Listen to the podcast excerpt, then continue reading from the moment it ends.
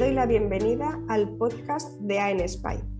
Soy Aura, formadora y orientadora profesional de empresarios y particulares. Hoy comparto este podcast con Elena Collado. Ella es graduada en Publicidad y Relaciones Públicas. Tiene dos másters, uno en creación de empresas y otro en marketing digital. Viene de una familia de empresarios y ahora mismo combina su trabajo en la empresa familiar con su propio negocio de creadora y diseñadora de marcas y gestión de redes sociales.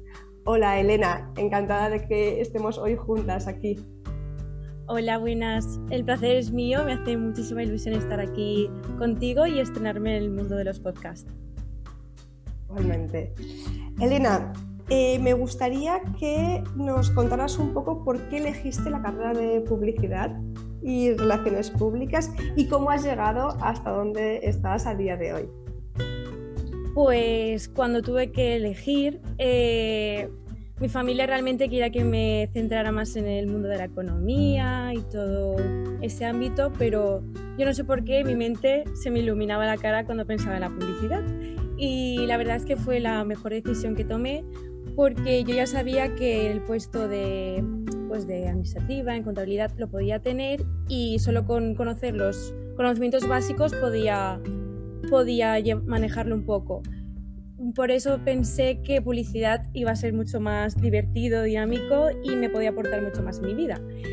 Y eso hice y la verdad es que no, no puedo estar más contenta de haber tomado esa decisión. Y luego sí que al terminar la carrera, pues eh, dije, pues ya tengo los conocimientos de publicista, voy a hacer el máster de creación de empresa y así si puedo combinarlo con, con mi trabajo en la empresa familiar, pues mejor que mejor. Y lo hice y bueno, pues tomé también muchos conocimientos, pero yo soy un poco cabezota y continuaba con el rum rum de saber más en el mundo de la publicidad y ahora está mucho, muy en auge eh, la publicidad en Facebook, en redes sociales básicamente.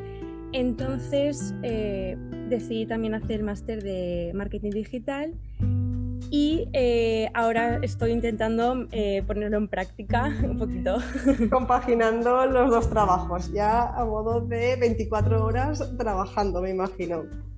pues sí.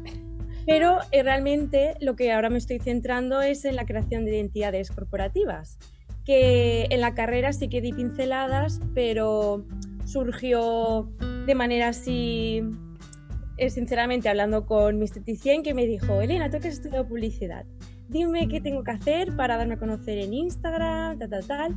Y pues ahí surgió todo y dije, ostras, pues aquí hay un mercado que necesita ayuda. Y eso realmente fue lo que más dije, esto me gusta. Y a lo tonto, pues mira, van surgiendo cosas. Muy bien, ya tienes tu propio negocio que vas compaginando y la verdad que yo te sigo en las redes sociales y quiero que me hables un poco de tu nombre, porque me encanta, me parece súper curioso. Elena Cotorra, ¿de dónde ha salido ese nombre? A ver, pues Cotorra salió ya de, no de este año, sino de años atrás, porque quería cambiarme mi nombre en las redes sociales, no quería tener Elena Collado.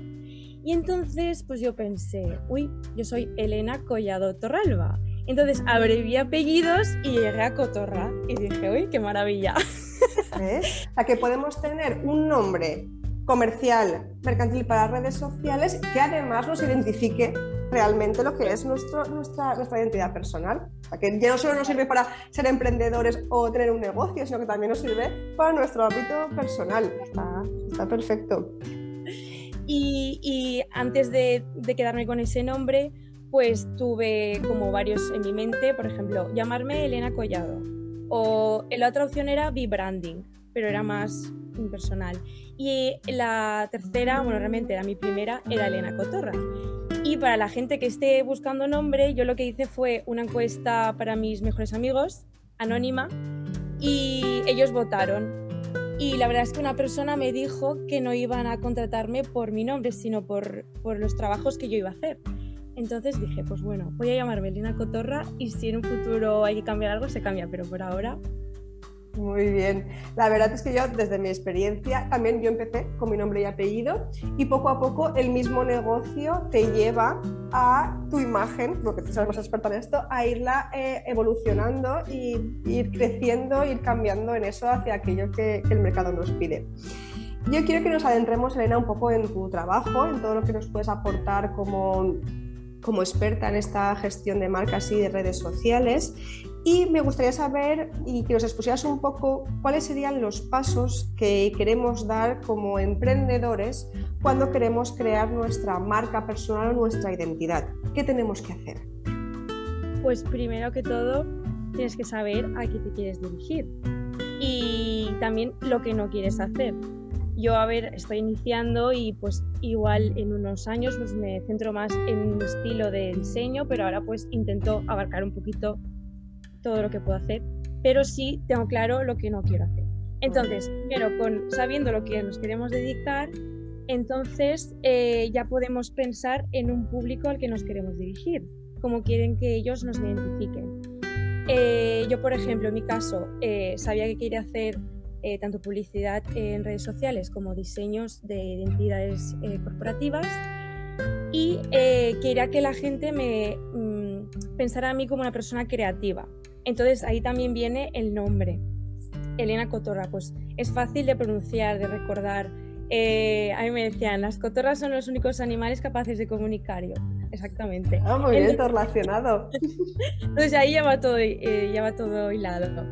Y, ya una vez sabes lo que quieres hacer, cómo quieres que te identifiquen, a qué público te quieres dirigir, eh, ya entra un poco la parte del diseño de tu logo. O sea, el logo no es lo principal, sino ya en base a lo que tú quieres hacer, tus valores, eh, el tono al que quieres comunicar, pues ya te centras en, una tipografía, unos colores, eh, una serie de formas de, comunicar en Instagram o Pero vamos, he hecho un resumen, muy resumen de lo que se tendría que hacer, pero básicamente... Es... Super cápsula para nuestros emprendedores. Sí que es verdad que luego también contenido, incluso cuando vas, eh, una vez tienes tu marca, entiendo que luego toda la estrategia de publicidad, de contenido y demás tendrá que ir vinculada, o sea que aquí hay un plan detrás, un estudio bastante, aunque lo has resumido mucho, pero bastante largo que, hay que abordar. Eh, yo veo a veces Instagrams de gente que por pensar que subes una publicación, pues ya está, pero no, en verdad deberías estar más en historias, poner muchos destacados, eh, intentar persuadir un poquitín a tus seguidores, pero es que eso necesita tiempo. Yo incluso debía hacer más cosas en mi Instagram y no las hago porque es que no me da la vida. Eso es lo que nos pasa a los emprendedores. Pero hay que tener planificación. Claro, que no, no, nos da la vida. Por eso siempre estamos planificando, siempre estamos planificando. Cuando no es el tema de publicidad en redes sociales, es tema de facturas, de contabilidad de trimestre, cuando no son proveedores. Y ahora, y ahora nos viene el trimestre, sí. Yo desde el punto de vista de, gestora y asesora, que explico e intento encauzar a los emprendedores desde el ámbito de pues, Hacienda, Seguridad Social, nuestras obligaciones que tenemos, ahí sí que es la que vemos como tu trabajo y el mío tienen ciertas sinergias porque, claro, cuando una persona eh, elige o está en el proceso contigo de crear esa marca, esa identidad, se le pone la burocracia y la legalidad por el medio y entonces eh, tenemos que a veces hacer un parón y decir, vale, ¿cuál es tu idea? ¿Cuál es el nombre que habías pensado? ¿O qué nombres estás barajando como tú que tenías varios?